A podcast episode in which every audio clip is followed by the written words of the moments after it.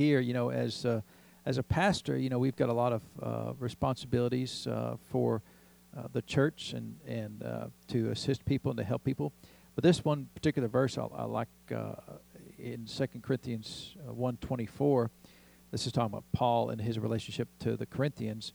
He says, "Not that we have dominion over your faith." And so, of course, we could preach a long time over that. You know, I, as the pastor of the church, I do not have dominion over your faith, right?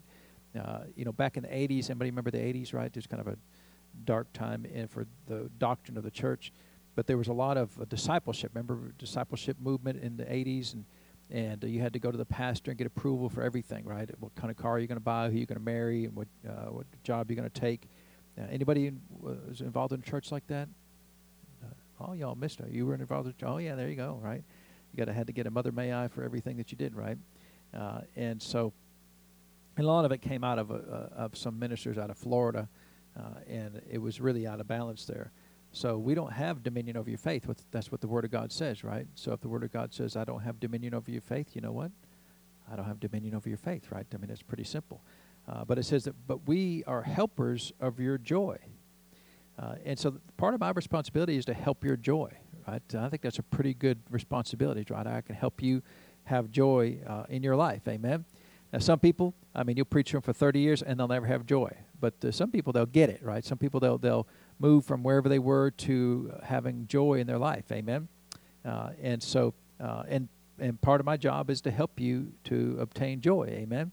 Uh, and that's real joy, joy from the inside, right? Joy is, is outward, uh, one definition is it's an outward expression of an inward hope. Uh, and so, uh, and I and I consider that a, a, a, very real responsibility on my part to help your joy. Right, I'm helpers of your joy. Uh, and it says, "For by faith you stand." Uh, and so, I have great confidence that the people in the churches have faith, and that they can use their own faith to stand. Amen. Uh, and that uh, we have the ability to be successful in all that we do and standing against the works of the enemy, standing against our own thought life, standing, standing against the people that try to bring harm to our lives, that uh, we can stand. Amen. Because, uh, you know, the, the one of the things that, that makes people the, the maddest is when they can't cause you to fall. Uh, and when the, when the enemy, and sometimes the enemy uses people, uh, but when the enemy causes uh, or encourages uh, people to try to harm other folks and cause them to stumble in their faith or cause them to fall in their faith, uh, but if you stand by faith, then um, you know that just hair lips the devil. He's not happy about that at all. Amen. And one of the great ways to to uh, to stay in your faith and standing is to be full of joy. Amen. It's hard to be unhappy and depression if you're full of joy. Amen. Uh, and so, um, so that that's a responsibility. I think I think that's a great uh, uh, a great responsibility for the pastor to help your joy. And so um, we'll keep on doing that. Amen. Uh, well, why don't we stand and greet each other for just a minute? We'll get into praise and worship. Be honored. Father, we look to you for our help and our guidance, for our protection, our wisdom. Father, all that we are comes from you. Father, you created everything that we see. You created everything that's unseen, Father. All of our spirits, Father, you said that you are the Father of spirits. Father, we thank you that you are the great God of faith. We choose to live by faith. Your word says, Father, that by faith we stand. Father, that means we have the right and the privilege to never fall, Father. Never fall to sin, never fall to, to destruction. Father, whatever comes into the earth, Father, by faith we can stand. Father, we have great victory. Thank you, Father great victory, Father, in the name of Jesus. Great overcoming, Father, in the name of Jesus. Great healing, Father. Thank you, Father. All the greatness, Father, of you is wrapped up in the precious name of Jesus. That name, Father, is great. That very name, Father, will cause every knee to bow. Just because of a name, Father. With the name is spoken, Father, knees bow.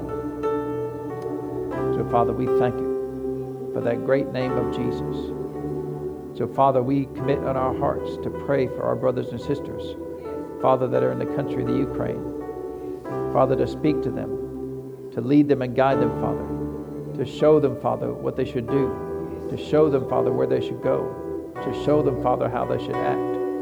We, we ask you, Father, to release your angels to protect them, Father. Father, you said that you'd give your angels charge over us, Father, to keep us in all of our ways. And Father, you didn't constrict that to just times of peace, Father, but in times of war, Father, even that you'll guard your children with your angels, Father, and that there will be a distinction between the children of God and the rest of the people, Father, that your children will be safe, protected, Father. And for the rest of them, Father, we ask you for your mercy, to extend the, the hand of mercy, Father, to them. Father, innocent people don't need to die for no cause. So, Father, we ask you to extend mercy into the people, Father, of that country, all of the people of the Ukraine. And Lord, those that, that, that are conscripted uh, by the rulers, Father, of the enemy to fight a war, Father, that is not in their hearts. We'd ask you, Father, to help them, encourage them, Father, to stand against the evils, to stand, Father, firm against the request to do evil in the world. Father, we thank you. We know, Father, that you said in your word that as wars and rumors of war uh, begin in the earth, you always encourage us, Father, to, to look up, for our redemption draws nigh. Father, we will not fret or have any anxiety about anything, but we will pray, Father. We thank you that, that your will will be accomplished in the earth, that men will come into the kingdom of heaven, and your kingdom will be advanced, Father. And so, Lord, we thank you. We thank you for these things, Father, for that great name, that great protection of that name. Father, we give you all the praise and the honor for these in Jesus' name. Amen. Well, praise God. Is the Lord good? He's good all the time. Amen. We appreciate his goodness and kindness, and we thank you for that. Amen. So I, I thought that we would uh, finished up the uh, uh, teaching on the will of God last week, but I, there was a couple more things that uh, it was just in my heart to go over, and so we'll just um, we don't have to be anywhere, do we? Right? So uh, all is well. Amen. And so let's uh, turn over to Colossians chapter 1. We'll just start there today. That's been our um, kind of a foundation scripture there that we've uh, been using.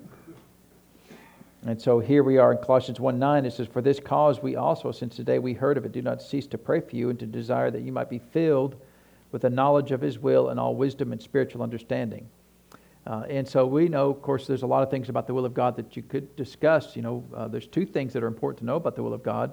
First of all, what is the will of God? What is it that He wants you to do? But the second part that's important is when does He want you to do it, right? Uh, and so it's our responsibility as Christians to find out both of those things. And if He said He would fill us with the real knowledge of His will, then that means the knowledge of His will is on the inside of us. Amen? It's not on the outside of us. It's not in the mailbox. It's not in the email. It's on the inside of us. He's going to fill us with the real knowledge of His will. Well, we're born again, right? We have the Spirit of God in us, so it's going to be the Spirit of God in us that's going to reveal His will to us. Well, that whole, that whole aspect of knowing the will of God, about uh, yielding to and relying upon the Holy Spirit in our lives, is kind of lost in the church. You know, the church is kind of uncomfortable with relying upon the supernatural aspect of the Holy Spirit. Uh, we much prefer things that we can see with our eyes and measure with our hands and and count, you know, with our minds. Uh, we prefer things that's, that can be approved uh, and confirmed in the natural realm. And the only problem with that is that's not how the Lord designed it. You know, He, as the head of the church, designed uh, the church, the people in the church, to have the Spirit of God in us. He said that He would put His law, write His law in our hearts. Uh, so we have the law of God in us everywhere that we go. Uh, and so that should be the life of the Christian, that we live a supernatural life in all that we do. Uh, and we, we have the capacity, the potential to know the will of God in every aspect of our life. Every step we take, every decision we make, we have the capacity and the right and the privilege from the Lord to be filled with the knowledge of that will in order to know exactly what we should do. Uh, now, that would be pretty handy if we could do that. Wouldn't, you, wouldn't it be good if you always knew the will of God and always executed the will of God? Well, well, can you know that? Well, the Word of God right there says that we can know the will of God. Amen. Uh, and so Uh, the other aspect of the will of God that's important is when He reveals that to you, whatever that will is. And, and some things, they're really, really big things. You know, you've got to move to another country or you've got to sell what you have and, and fly to the moon, you know, whatever the big things are. But there's lots of little things that, that uh, the will of God is in our lives about who to speak to and when to say something, when not to say something, uh, what to do, whether you should go right or go left. You know, a lot of, a lot of uh, lives that we live in this natural world, you know, they're just kind of, we just do the same thing and over and over. We get up, we eat, we go to work, we, we get done with work, we come home, we eat dinner, we, you know, maybe watch a little TV and go to bed and rinse and repeat. And, you know, so a lot of our lives are just kind of routine lives. Nothing wrong with that. That's part of, that's part of the world, right? Uh, and so, uh, but there are oftentimes when in the middle of the day, in the middle of a moment, the Lord will speak to us, do something. And so, how do we know? How do we know when He speaks to us, right? And, and of course, we've taught about how to be led by the Spirit of God. And, and I don't want to go down that rabbit path uh, today. That's a whole rabbit path all by itself. Uh, but just real quick, turn over to uh, uh, Romans chapter 8. And we'll look at one verse here that, uh, that is helpful to us in this. Because when he says he's going to fill us with the real knowledge of, our, of his will, then how do we know? What does it look like? What does it sound like? And, you know, when I got born again, I was born again when I was 15. Uh, you know, we didn't grow up in church. You probably heard my story many times. Uh, we didn't grow up in church.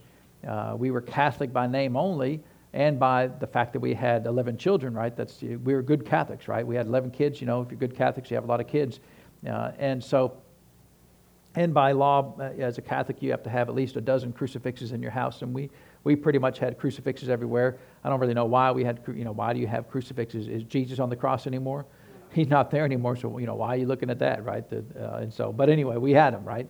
And we used to have this one thing, uh, it was like a picture of, of, the face of Jesus, but it was like a, like a, like a, uh, uh, well, it was really hard to explain. It's like a negative face, right? So when you move, it would kind of move with you, and it was really creepy and weird, you know. Uh, and so, uh, but I remember it, you know. It's like, wow, if you move, it looks like it moves with you. So, uh, but um, I should see if, if uh, they, they sell those on eBay anymore. But, um, but anyway, so I, didn't know the Lord. We didn't we didn't go to church or anything. But I but I always talked to the Lord growing up, and would fellowship with Him and pray and and um, spend time with Him. Uh, and uh, always desired to know him. And so one day I was walking through the living room, and there's a TV show on Sunday morning. Uh, and most of the time, you know, we would watch, you know, really important, uh, uh, good cultural shows like the Three Stooges, right? That's usually what we watched on Sunday morning, just before wrestling, right? Of course, wrestling is 100% real, right? All this stuff's real, you know. And so, um, but um, uh, but somewhere in between there, every now and then they'd, they'd have a gospel show or something. And so one fella said, Here's how to get saved. Here's how to accept the Lord Jesus. Uh, and so I, I went up to my bedroom and I accepted the Lord Jesus. Well, I can do that. You know, you accept Jesus in your heart and you get saved, you know. Uh, so when I get to heaven, I'm going to ask the Lord who that was. I don't go thank them for, for that message, that one message there on that Sunday morning. Uh, and then, uh, so I didn't know anything about God. I didn't know anything about the Bible. I never read the Bible. We used to have a, a little uh, like a bedtime story book. You know, it's bedtime story books, so I'd read them. And the only one I remember is about this little boy that was, was dying, and an angel appeared to him and talked to him, you know, and then, he, of course, he didn't die, right, after that. So it wasn't a very happy bedtime story, but, you know, he saw an angel, so I thought, well, you know, that's all right. So, uh, and that's all I remember. That's the only knowledge I had of the Lord. So after I got saved, and I started reading the Word, and, uh, and I got saved, started going to a charismatic church, uh, and they started talking about this Holy Spirit. Now I knew about God the Father, right? Because you kind of know God the Father and and uh, Jesus, of course. You know the crucifixes. We knew about Jesus, right? But I didn't really know anything about the Holy Spirit, and it was really it was a really uh, distant thing for me. I, I didn't understand how it worked, and uh, and um, you know you, you were you were required uh, in the charismatic church to speak with other tongues, and and so not really, but uh, but so they would teach about that, and so I didn't know about it, what it was, and uh, but I wanted to learn, so I was learning about how to do it. And every now and then someone comes and say, Hey, do you speak with other tongues yet? No. Well, let me pray for you. Well, I'm not quite ready yet, you know. Well, let me pray for you anyway. Shut up, let me pray for you. And so they lay hands on me, you know, forcibly, and, uh, and um, you know, nothing happened because it wasn't that I was in doubt, it was just I had no knowledge of it. You know, now some people, they don't, it doesn't matter, right? Holy Spirit, yeah, I'll take it. And, and they just get it easy. I'm not that way, right? I'm just, I plod along, I kind of, you know, you haven't noticed I plod along or anything, right? Yeah, I just plod along, and and uh, it's not that I that I need proof. It's just I needed information. What was the Holy Spirit? What did he look like? What color was he? How big was he? What does he What does he do? Right? How does this work? Uh, I didn't know anything about that. Didn't have. You think about you someone that's you know came from a from uh, you know some third world country that, that knows nothing about the gospel, and you start talking about Jesus, they'll look at you like, "What are you talking about?" You know, if all they've ever heard is Allah, uh, they they wouldn't know what you're talking about. You know, in our country, you know, for the most part, people know about Jesus. Every now and then they don't, but uh, for the most part, people know about Jesus. But uh, but the Holy Spirit was really odd. So uh, over the years, then I did eventually get uh, filled with the Holy Spirit, spoke with other tongues, and and then I started realizing how important and valuable the Spirit of God is in our lives. That, that if He can fill us with a real knowledge of His will, that's the Spirit of God speaking to us. That's the life of the Christian. We have such a, a benefit as a Christian, as, a, as Spirit filled Christians, to go in our lives and not wander through our lives from one catastrophe to the next catastrophe. You know, people just, it's life, their lives are always turmoil every day, right? Something exploding or, or you know, uh, just the car blows up or their tires go flat or their dog eats the cat or the you know the, the cat is found stealing you know uh, uh, stuff from other people. I mean whatever it is it's always drama. Uh, and you don't have to live that way. The spirit of god on the inside of you can show you here's the path of peace. Here's a path of fullness of joy every day. Amen? And he said that so colossians said that we can be filled with, with the real knowledge of his will and then here in, in Romans chapter 8, of course, the whole, whole chapter of Romans chapter 8 is such a great chapter. You know, we can, we can wallow around there for a long time. But the one verse I wanted to read particularly is in verse 16, where it says, The Spirit itself, or really it should say, the Spirit Himself, bears witness with our spirit that we are the children of God. So this is really a good verse because this verse kind of gives us some insight about how does the Lord speak to us, right? People say, well, God spoke to me. But, you know, and I say that on occasion. But I don't necessarily mean that there was an audible voice, you know, that I heard a voice. It's just, uh, it's a knowing many times. It's a witness on the inside of you. Well, how do you know you're saved? Well, it says right there that the reason why we know we're saved is that He bears witness with our spirit. Uh, and, and you just you just know on the inside of you that you're saved, and that's that's the majority of the way that He's going to lead the average Christian is through a witness of the Spirit. You're going to know on the inside of you that this is the right path. How do you know that's right? Because he gave you a witness. There's a witness on the inside of you. That, that so that's the majority of the way that he's going to lead you. It's not going to be in spectacular where he appears in the sky or a burning bush or uh, you hear an audible voice. Those are rare, if not many times. Uh, you may never have that experience in your life. He doesn't promise us those spirits, but he does promise us that we will have a witness in our hearts about things. Uh, and so if we have that promise, then that's what we should lean our faith towards. Lord, I'm going to be filled with the knowledge of your will uh, and as long as I'm sincere, and that's really the key, is if you're sincere to follow the will of God, if you desire to follow the will of God, He will hook up with you and will give you a witness about what you should do. So if you don't know what to do, then of course we talked about James chapter 1 about uh, getting wisdom. Uh, we, we talked about Colossians 1 9. We talked about James chapter 4 about, you know, asking what you should do. You know, people say, well, I'm going to go in the city and buy and sell. And, and he said, you should have asked the Lord, you know, if it's your will to do that. Uh, and so there's nothing inherently uh, unethical or, or wrong to go into a city and buy and sell, but is that what God wants you to do? Uh, because all of us are here on this earth only for really for one primary purpose to advance His kingdom. Everything else is secondary, right? Our careers are wonderful. We enjoy them. We enjoy the people and we enjoy the finances and the stability uh, of a career. Uh, and I've had careers and, over the years, and that's not why I'm here, though. I'm here to advance His kingdom. Amen. Uh, even when I was working as an engineer, uh, I was there to advance his kingdom. That doesn't mean I preached to everybody, uh, but a lot of it was, was uh, uh, being a witness to those around me. A lot of it was, was uh, providing funds for my family to, to be able to live on the earth, right? And also to provide funds for the work of God. So there's, you know, it, there's nothing wrong with that, but we should always keep an eye towards the goal of life, which is to advance his kingdom. Amen? So uh, how do we know the will of God? Well, we'll know the will of God because He's going to fill us, fill us with the will of God, with the knowledge of His will, with a witness. Here's what I want you to do. And so you pray. And, and a lot of times, as we pray, uh, when I'm praying, for, if I don't know, I'll just start speaking. Well, Lord, do you want me to do this? And then when I say that, on the inside of me, it'd be like, no, that's not, that didn't sound right, you know. Uh, you ever you ever done that when you know, you're going to do this and, and, then you have this kind of not an uneasiness, but just you know like a check in your spirit man says don't don't do that. So it's not a voice, you know, but it, but it is he is speaking to you in that. And, and really, part of the reason why he does it that way because that requires the most faith in your part. So he's always going to elevate faith and always going to prioritize faith. So uh, he will bear witness with you that what you're doing is his will. Amen. Uh, and so that's how we know His will. And sometimes you have to spend some time in prayer to get that, to be filled with that, right? Because Paul said, I pray right, that you would be filled with the knowledge of His will. So prayer oftentimes is what precedes your ability to be filled with the knowledge of that will. Uh, and, and so if you're not praying, then you're probably not knowing the will of God for much of your life. So we should spend time in prayer. Um, and, and, when I go to prayer, if I don't know the will of God, I always go to Colossians 1 9 and Ephesians 5 17, James chapter 1, James chapter 4.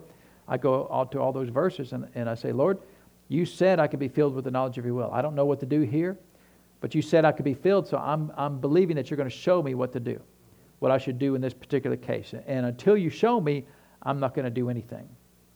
Uh, and, and one of the things that we get ourselves in trouble with a lot of times is in our lives, oftentimes there, there can be tor- turmoil. Uh, you ever been in turmoil emotionally, right? Uh, you're angry or you're bitter, you're mad, you're, you know, you're hurt or whatever it is.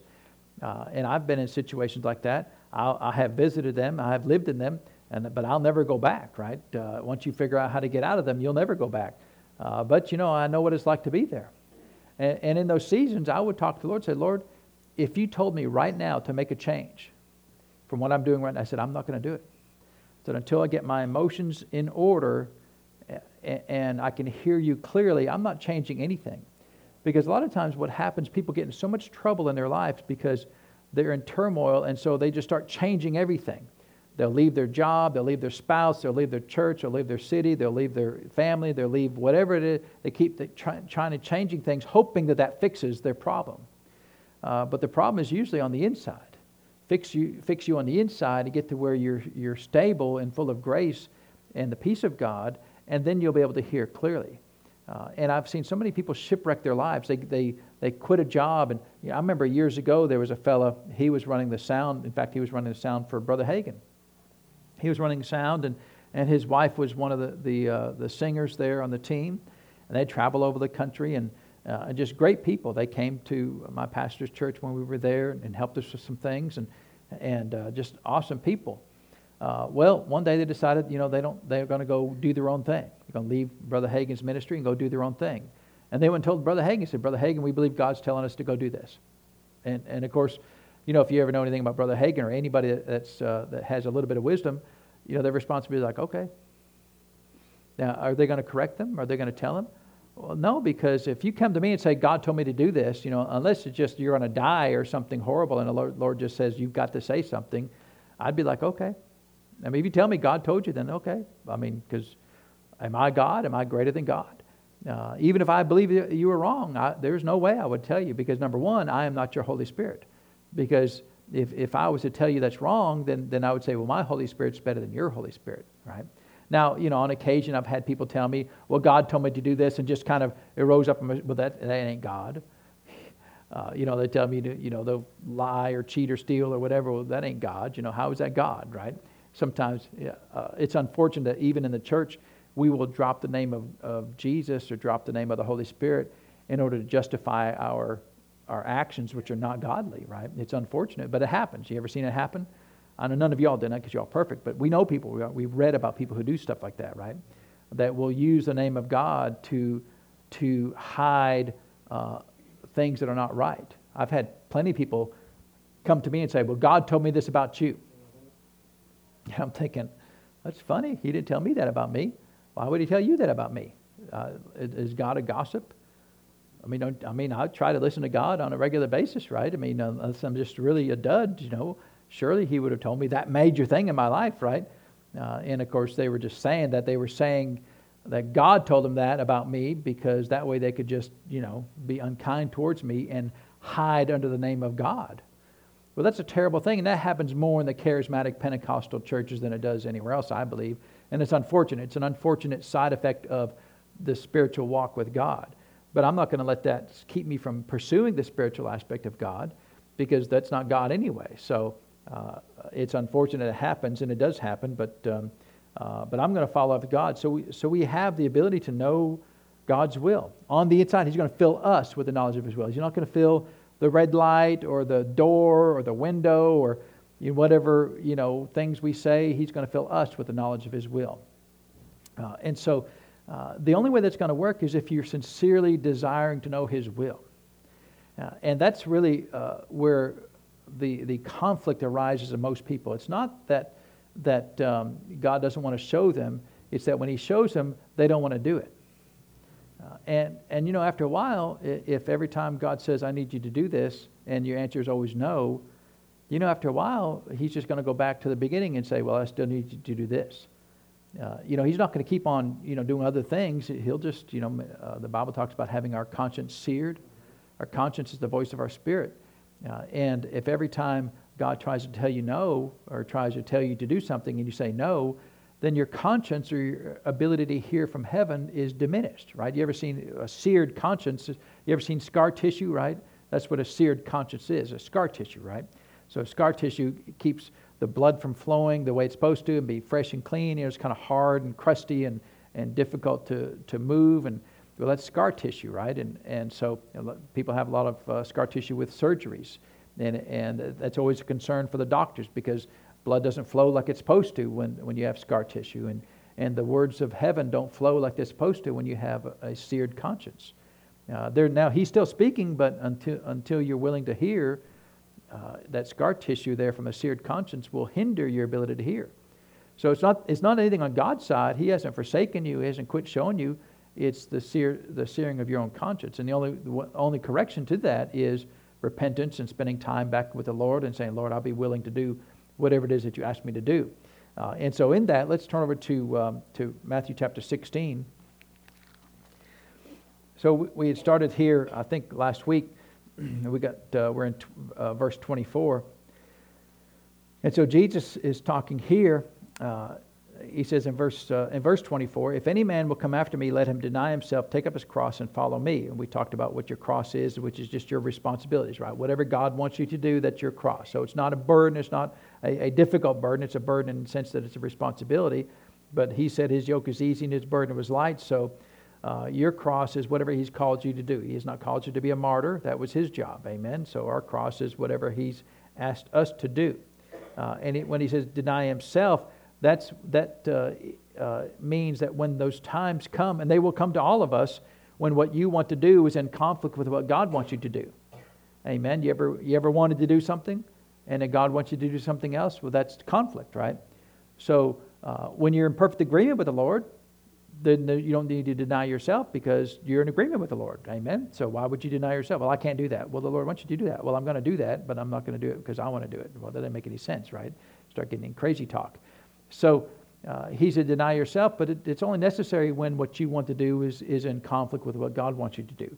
Well, Lord, I don't want to go talk to them, but I want you to go talk to them. Right? You ever, you, Lord, ever showed you to do something and, and um, you don't want to do it? Well, I've been there many times, amen. And Lord, I don't want to do that. Why would I want to do that, right? Why would I want to go, go have somebody treat me poorly, right? But if he, if he wants you to do it, then see, then you've got to deny yourself. And Lord, then I'll do that. Uh, and I'll do what you want me to do. Amen. Didn't Jesus, we talked about Matthew 26, I remember, he had to go through that process there of denying himself, right? Not as, as my will, but what? As thy will be done. So, you know, there was a time when what Jesus wanted to do was in conflict uh, with what God wanted him to do. Uh, and so, no sin yet. The sin doesn't occur until you decide, okay, then I'm not going to do it. I'm going to do what I wanted to do. Now it's a problem, right? It's not a problem with, well, I want to do this and God wants me to do that. That's normal life. The issue comes in what are you going to decide to do, right? It's when you make a decision. So Jesus, of course, made the right decision. Uh, and then he said uh, in verse 25, For whosoever will save his life shall lose it, and whosoever will lose his life for my sake shall find it. For what is a man profited if he gain the whole world and lose his own soul, or what shall a man give in exchange for his soul? For the Son of Man shall come in the glory of his Father with his angels, and there shall and then he shall reward every man according to his works. So we're going to be rewarded by following the will of God. Amen. The works that we're supposed to do are the works that God has asked us to do. So, uh, but I wanted to, to, just mention a little bit here about what he says uh, in verse 26. What shall a man give in exchange for his soul? So, uh, this word soul here, we know that, in the scriptures that, uh, um, that the Bible makes a distinction between soul and spirit, right? Some people say there's no distinction, but the, there is a big distinction, right? The soul is uh, primarily your mind, your will, and your emotions. It's the psychological aspect of your life, right? Uh, it's the mental aspect, the uh, intelligent aspect of your life. Your spirit man is a part of you that's born again, that's made in, in, the image and likeness of God. It's the place where the Spirit of God resides and dwells in you. So when he says soul here, he specifically meant uh, your soul, right? Uh, your, your mind, your will, and your emotions. Uh, and he said, What shall a man give in exchange for his soul? So I wanted to, to go and read, um, let's turn over to Luke chapter 12 because uh, we're to, I want to give you a little bit more insight into this, uh, what Jesus was saying here by looking at Luke chapter 12, and then we'll, we'll cover it up here. Uh, we'll get it um, explained here, what the Lord wants us to show us. Uh, he says here in Luke chapter 12 and verse 16, uh, he says, And he spake a parable unto them, saying, The ground of a certain rich man brought forth plentifully. And he thought within himself, saying, What shall I do? because I have no room where to bestow my fruits. And he said, This will I do. I will put down my barns and build greater, and there I bestow all my fruits and my goods. And I will say to my soul, Soul, thou hast much goods laid up for many years. Take thine ease, eat, drink, and be merry. But God said unto him, Thou fool, this night thy soul is required of thee. Then who shall those things be which thou hast provided?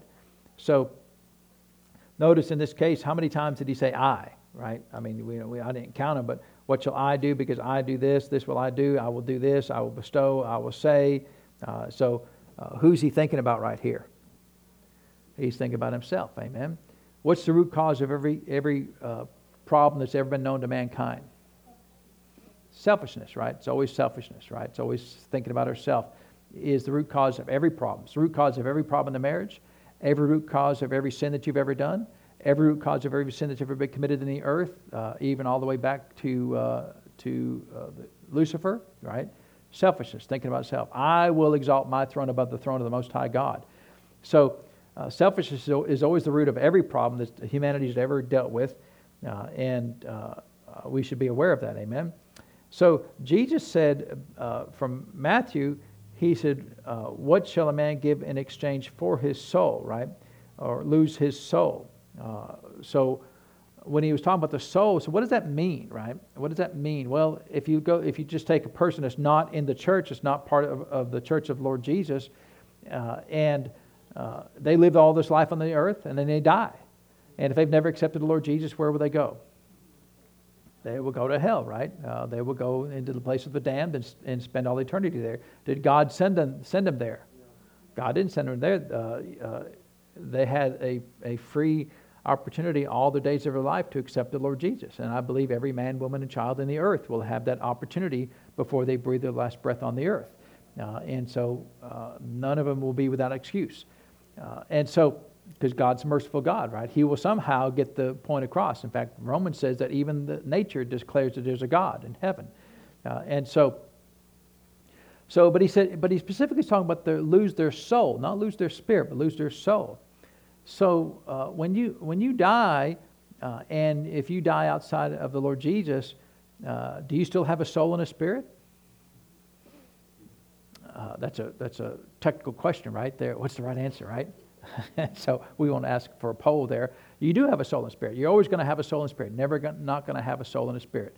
Uh, and uh, someday we will get glorified bodies, right? But uh, once we, uh, between now and then, when we die, we are separated from our physical bodies. Amen.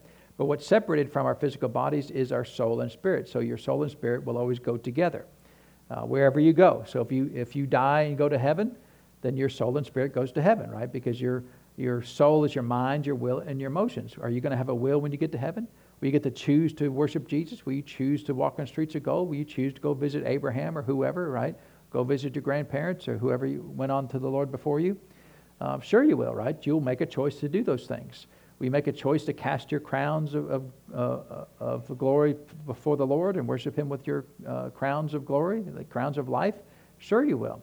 Uh, and so, so you're always going to have a will uh, for all eternity. Amen. And that's really that that is what distinguishes mankind from every other animal in the kingdom is we have a free choice. We get to make choices. Amen. And it's it's it's an interesting. I mean, that's a whole rabbit path in itself. We can go way down a rabbit hole in there. But it's interesting how much the church tries to attack the fact that you have a choice. The church, right? You don't have a choice. You know, some things you don't have a choice about. Uh, and, and of course, the whole, the whole premise of things like the homosexual lifestyle is all based upon the lie that you don't have a choice. Well, you were born that way. No, you have a choice, right? Uh, you can choose to be involved with it. You can choose to not be involved with it. You can choose to be involved with it for a season and choose not to be involved with it. Plenty of people have chosen to stop being involved with it, right? Uh, and so, uh, any doctrine that says you don't have a choice is bad doctrine. When, of course, there's all kinds of huge uh, movements of the church that God is sovereign and we have no choice in the matter. Uh, we have no choice whether to go to heaven or not. God is sovereign. He's already decided. But that's not, that's just bad doctrine, right? It's not even an interesting doctrine. It's, it's, just, it's just, you know, a doctrine that somebody who's never read the Bible would come up with. Uh, but there's plenty of people who believe things like that.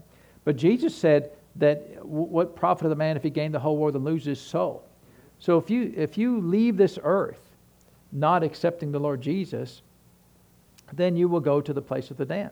Now, it's not that you don't have a soul you still have a soul, you still have a mind, you still have a will, and you have emotions.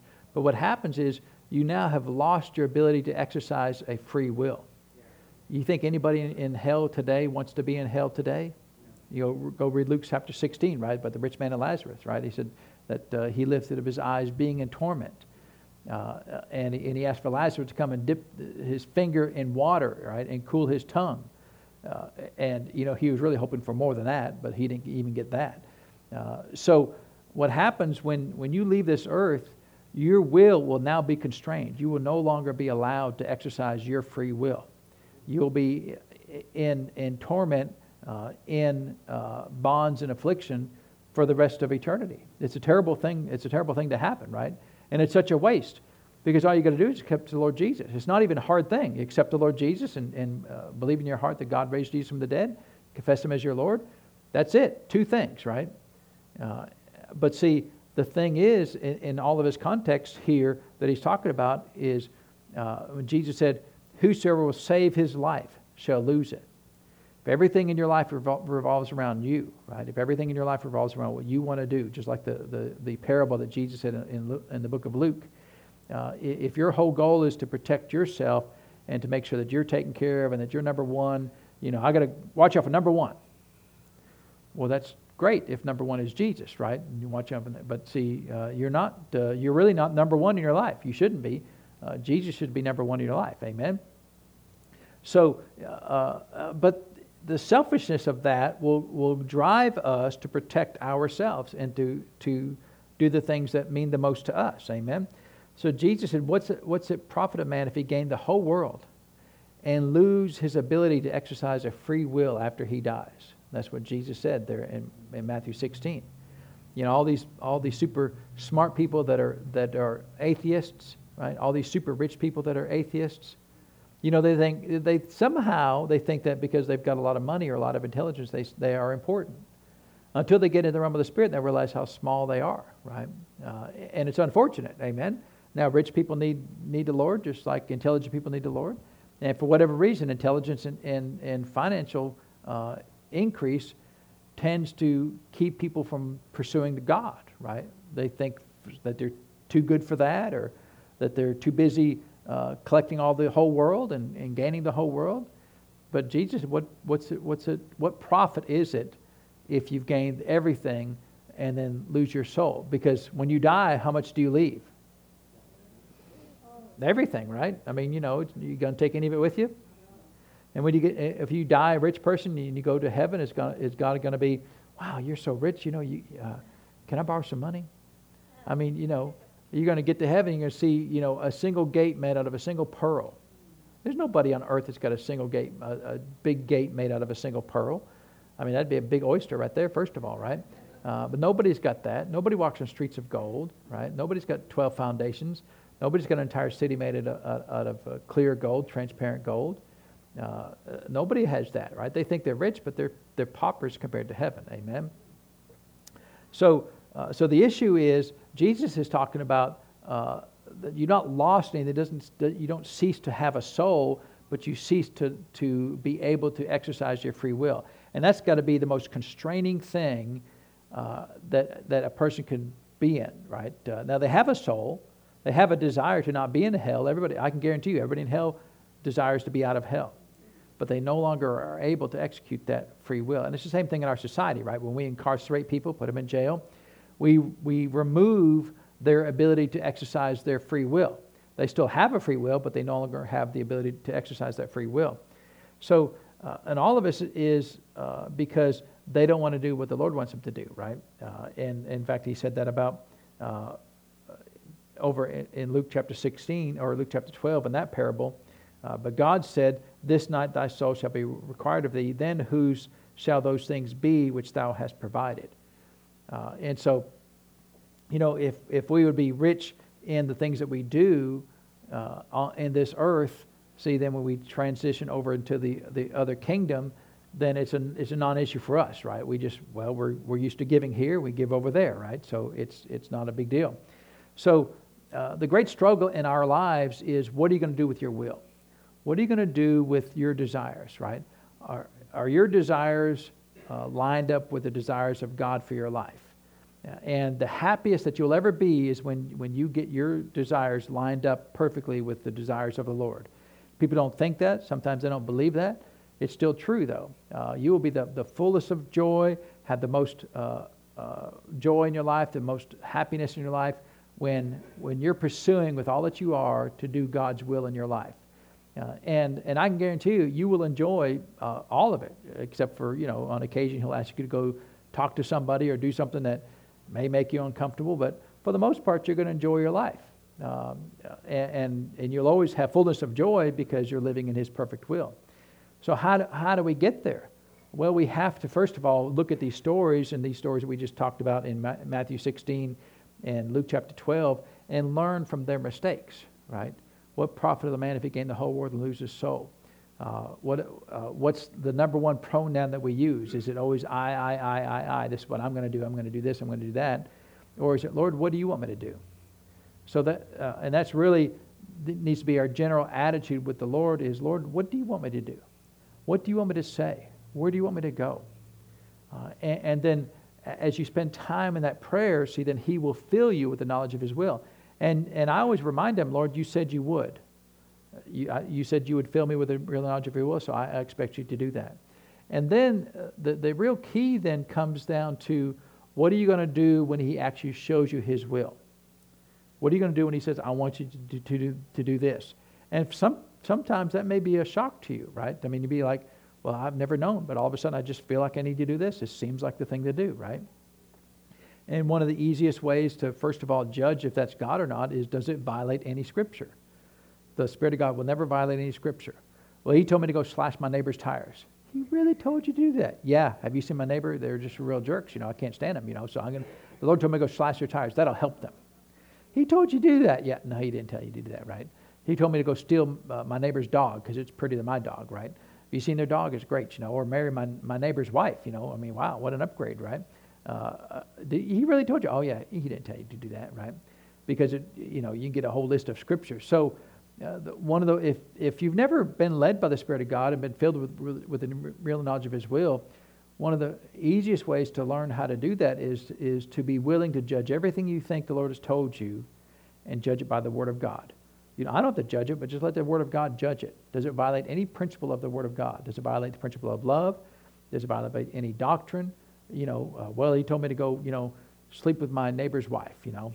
Did he tell you to do that? He didn't tell you to do that, right? Because how many scriptures are tell, would tell you that's wrong? A lot of scriptures would tell you that's wrong. Amen? So you've got to be willing to, to uh, hear from heaven, but you've also got to be willing to judge whatever he tells you. And a lot of Christians, I've heard plenty of stories over the years where people say, well, that, well, I believe that's what God told me to do anyway. I'm doing it anyway. Well, they'll make a shipwreck of their life. And they, don't, they know God didn't tell them to do it. That's just what they want to do. And so remember what he said? What profit of the man if he gained the whole world and lose his soul? To deny yourself. Right? When what you want to do is in conflict with what God wants you to do or the Word of God wants you to do, then you've got to learn to, to, deny, to deny yourself. And until you get to that point where you want to be filled with the knowledge of His will and be willing to do that, see, there's always going to be that conflict in your life. And a lot of Christians live their whole lives in conflict. There's always that tension between them and God. And the tension is there because God's got a plan for all of our lives. He's got great plans for all of us. Every single one of us in, in, on the earth, He's got great things that He wants you to do. Advance His kingdom and do other things, help other people. Great things that He wants all of us to do. But uh, for us, we have to be willing and desirous to do that. Uh, and until we get to that point in our, in our lives where, Lord, the most important thing in my life is you and what you want me to do, then that conflict will stay there because he'll always be like, hey, uh, tomorrow I, I, need you to do that. Well, Lord, that's that's Tuesday. That's golf day. You know, I got to play golf. You know, I got 18 holes. I Already got already got a tee time. Well, I need you to stay home, right? Uh, well, uh, not on Tuesdays, Lord. You know, any other day but Tuesdays. Well, how about Wednesday? Well, not Wednesdays either, right? How about Thursday, Friday, Saturday? Well, most of the time I'm okay, but not this week, Lord. You know, you know what I'm saying? Uh, we always find the reason why not to do the will of God, uh, and, that that so that tension stays there because God's God. You know, he, He's not going to change because we don't want to line up with God. Amen. You know, I'll tell you the story uh, that I, I, thought it was interesting about the will of God. Uh, you know, throughout the week I'll be praying, you know, about the services and things, and and many times the Lord will show me things uh, to do in that particular service. In fact, uh, you know, we've got to do some things here in, in, a little while that He showed me to do in today's service. Uh, and so, but sometimes you say, well, you know, uh, speak to this thing, speak to this person, and say these things to them okay, Lord, well, when uh, Sunday comes, I'll, you know, at the right time, you know, I, I will uh, say, well, the Lord said this, uh, uh wants me to say this to you, right? Whatever it is. Uh, and so uh, he did this about this one particular person. And it's like, okay, Lord, I'll, I'll say that. and um, I got to church, and they weren't there. And I thought that was really odd because the Lord told me to say this, something to him, right? And, and, you know, I mean, I could have missed it, but it wasn't really, you know, I mean, I wasn't thinking about that person, you know. I believe it was the Spirit of God telling me that. And so I, I went to, later on after the service. I was talking to the Lord about him. Lord, I mean, it, you think he didn't know? I thought they were going to be there. Sorry that they didn't show up, you know. But I thought they were going to be there. Was that a surprise to him? Was it a surprise to him? And so Lord said, you know, why weren't they there? I mean, you know, why did you tell me to tell them something when they weren't there? He said, my will never changes. My will was for them to be at church that day and they chose not to go. He said, My will doesn't change just because people's will changes. That, that, that's really interesting, right? He's got a will for all of us. How many times have we gone over here and he's got a will over here with blessings over there and prosperity over there and health and, and protection and safety over there, but we're over here because that's where we want to be. Uh, and I just thought that was really odd, you know. And, and now, look, they came back like within a week or two after that, but see, the unction wasn't there. I still had the, the uh, intellectual knowledge of what the Lord told me to tell him, but I didn't have the spiritual unction to tell him this, so I couldn't tell him. And so, you know, whatever, what now wasn't like life changing, you're going to die tomorrow, you know, earth's going to open up and eat you or anything like that. But it would, it would have been a blessing for them to hear what the Lord had, to, had them to hear, right? Uh, had for me to say to them. Uh, and so, you know, the will of God, it doesn't change. Uh, and, you know, a lot of times people think, well, I'm going to negotiate. and they'll say things like, well, God understands. God understands that, you know, I, I can't do those things. You know, He really doesn't. He's the great God in heaven. If He wants you to do things, then He wants you to do things. It's really simple, right? It's not hard to understand, it's not difficult.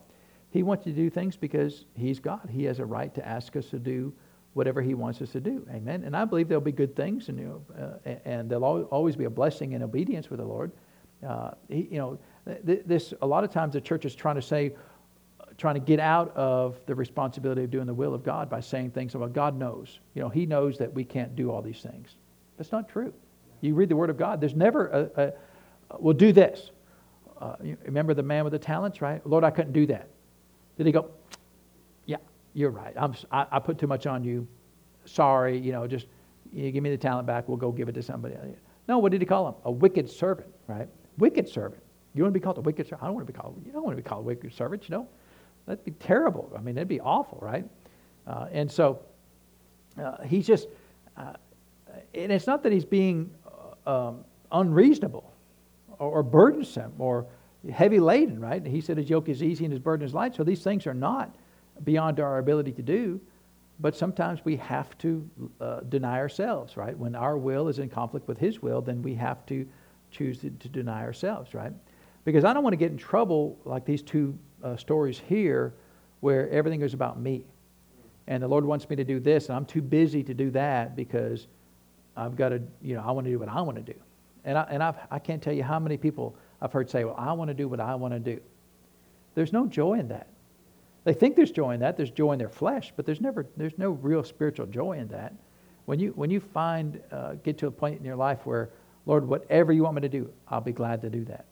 See, that's when your first step uh, of uh, fullness of joy will come to pass. And, and, and I'll tell you uh, one more story, and then, and then we've got to, we got to do a couple of things here. Um, years ago, uh, Chris and I have been married for a while, so uh, you know, the, so the context, I had a, a, a, spiritual dream from the Lord, and um, uh, and uh, like I said, I was already married, but I was I was fixing to get married to somebody else. Uh, it wasn't Chris; it was somebody else, uh, and uh, and so it was the day of the wedding. We were at the church getting ready for the wedding, and the Lord spoke to me at the wedding in the in this dream. The Lord spoke me, "Don't marry this person," and and I started, in the dream, I started weeping. Just, you know, not, it's the day of the wedding, right? He said, don't marry this person. Now, how many people could do that? How many people could just not do that, Rob? You know, that, well, well, Lord would just figure it out. We'll fix it, you know. But the Lord said, don't marry that person. And so I, I just, in the dream, I started weeping. And, and I was weeping not because, uh, you know, the Lord was putting me under pressure, but, but uh, I was weeping because I'd already decided, well, Lord, I'm okay, I won't marry them. But then I, my heart was broken for them that, you know, I mean, you know, who wants to get left at the altar, right? But if the Lord says, don't do it, what do you got to do? You can't do it, right? I mean, I'm glad he didn't say that to me or Chris on the day of our wedding, right? Of course, we had already resolved that in prayer. We, we knew that it was the will of God for us to get married.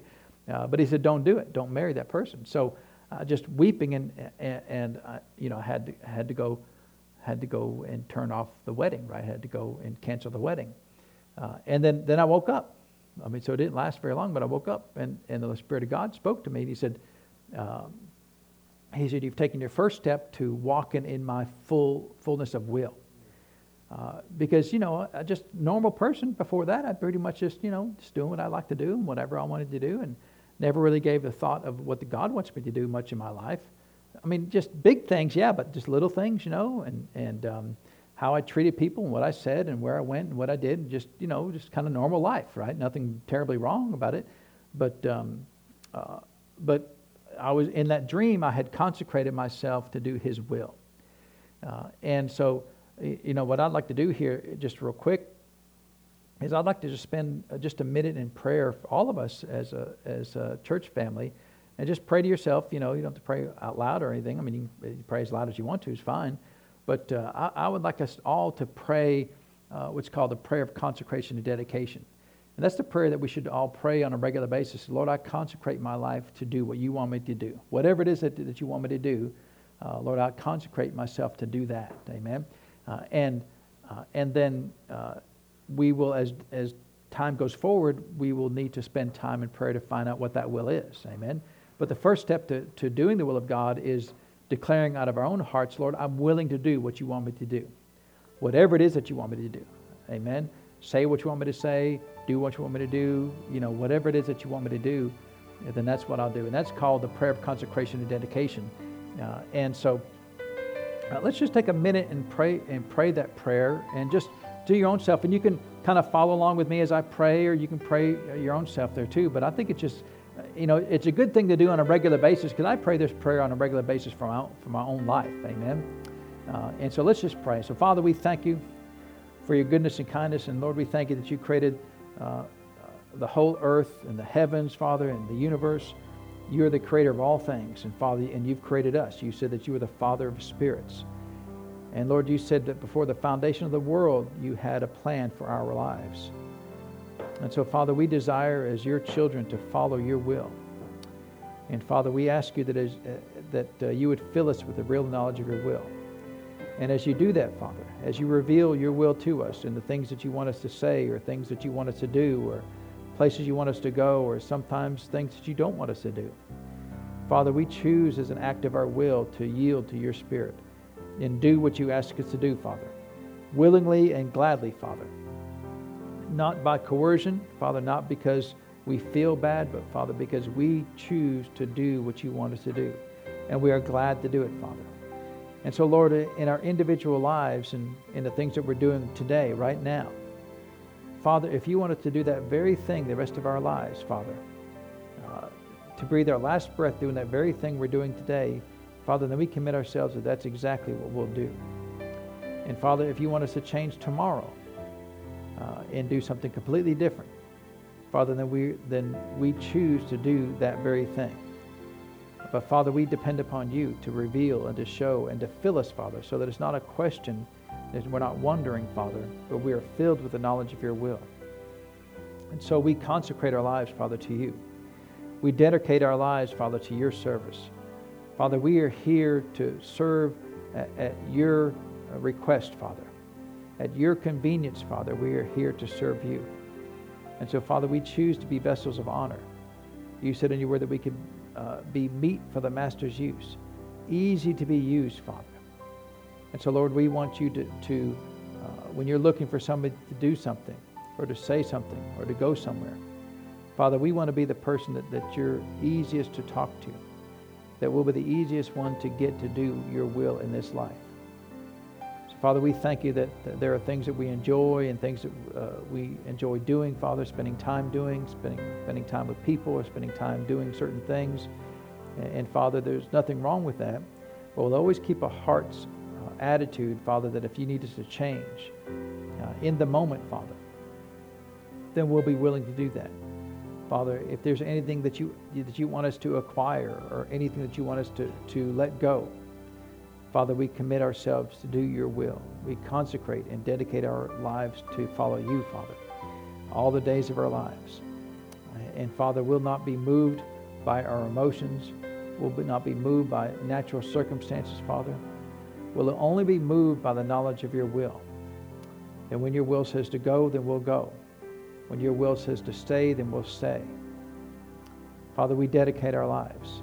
Our lives are here for just a short amount of time. Compared to eternity, Father, we're here but just a whisper, Father, just a vapor of time. And so, Father, we'll make the most of our time while we're here on this earth to pursue you, Father, to follow you. And we know, Father, that you're faithful and good and kind and that as we as we follow you, Father, that there's always blessings that come with obedience to you. There's protection, there's health, there's safety, Father, there's advancement. There's great blessings in following your plan and will for our lives. So, Father, we'll do that. And we ask you, Lord, even in the next uh, short period of time in our lives, in the next days and weeks, that you would begin to reveal to us things that we can do right now things that we can change right now, things that we can stay the same. If we're doing your perfect will, Father, we thank you that you'll encourage us and you'll bear witness with our spirit, Father, that we are following your will. Father, we don't need to lead, lead these lives wondering, what should we do? Where should we go? Lord, we, we can be filled with your will. We can be filled with, with the knowledge of your will. And so, Lord, we thank you that you are a man of your word. If you said that we can be, Father, then we shall be. And as you do that, Lord, then we will be faithful to yield to your will. And when our will is in perfect agreement with your will, Father, we thank you for those times. And in those times and seasons, Father, when our will is in conflict with your will, then in those times and seasons, Father, we will have the spiritual strength to, to deny ourselves and take up our cross and follow you, Father. So, Lord, we thank you. We thank you for a great increase in our lives. We thank you, Father, for great protection in the name of Jesus. And Father, we give you all praise and honor for these things in Jesus' name. Amen. Well, praise God. I need to see uh, Miss Chris uh, real quick if she'll, if she'll, come out here. And then, uh, uh then also Jerry, I need, I need to uh, pray for you guys. And then, uh, um, Anna, are you traveling this week? You're not traveling this week? All right, well, that's why you weren't on the list, right? So I just I just need to pray for for um, I just to pray for Chris and Jerry for traveling mercies. And I mean, Chris travels all the time, so I don't usually have an unction to do that, but I do today. So we're going to pray for her. Amen. And Jerry travels back and forth um, every week to Dayton from Cookeville. So, um, so praise God. Chris, I just need to pray for you. And then, um, uh, where, where did Jerry go? Oh, he, he can't go. Yeah, he's supposed to be over here too, you know? Yeah, yeah, yeah. So we got to pray for, for you and Mr. Jerry. I just sense we need to pray for people traveling this week. And so thank you, Father.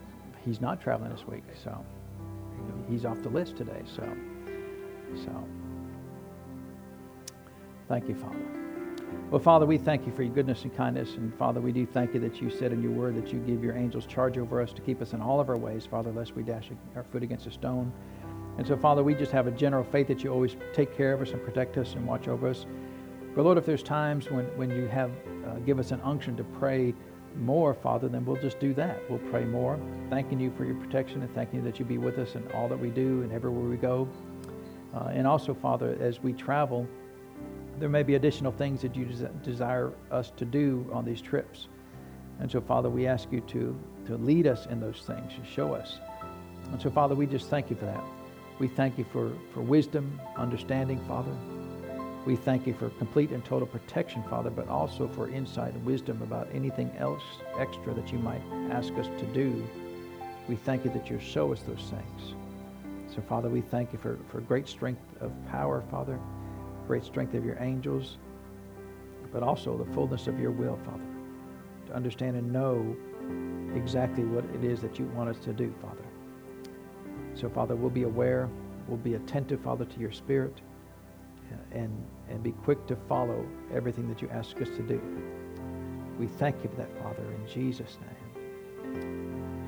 Thank you, Lord. And Father, we thank you just going back and forth here to there. Father, that you can speak and you can reveal, Father. And so, Lord, we thank you for those times, oh Lord, that, that you speak to us and you show us. And we will know. And so you, you said, Father, you'd fill us to the fullness, Father, with your will.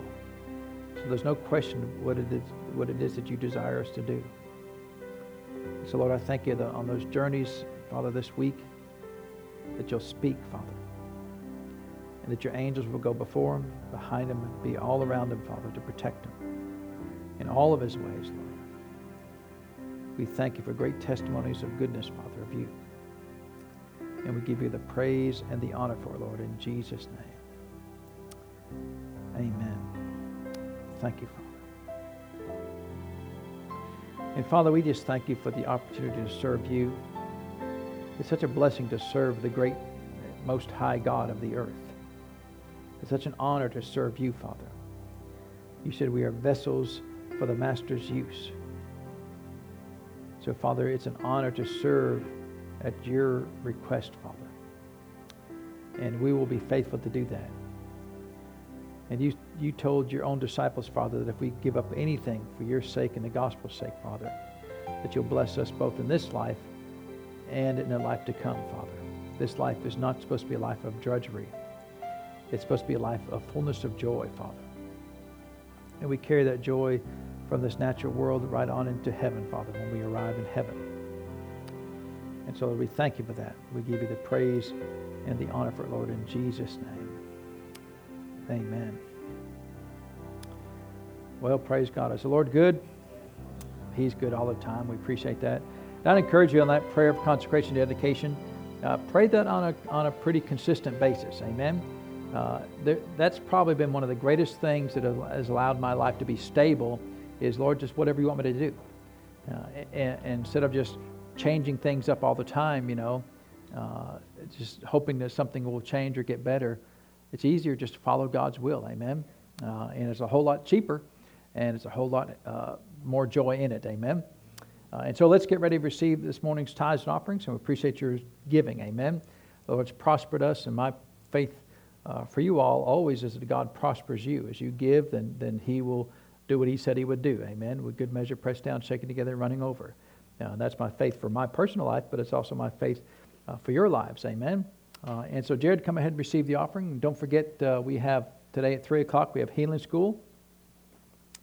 And, um, uh, and then, of course, uh, Brother Randy will be with us here in just a few weeks. And then after Brother Randy, then uh, we order all of our dynamite, right, for the sanctuary. And so uh, I think it'd be fun. I mean, I think it'd be great. Uh, it'll be interesting to see. I'm kind of excited to see what's all the scary stuff up in the attic that's going to fall down on us, you know. I mean, that stuff's been up there. This building's uh, nearly 100 years old, right? It was built in the 30s. I mean, it, you know, uh, I think I said Jimmy Hoffa's probably up there, right? I mean, who knows, right? It's a lot of stuff up there. So um, I have been up there a few times, and, and it's a little scary up there. So uh, but all is well, right? We'll get it, and, and, and when it's all done, right, it'll be it'll all be fine. Amen. Well, be blessed. Have a wonderful week in the Lord, and you're dismissed.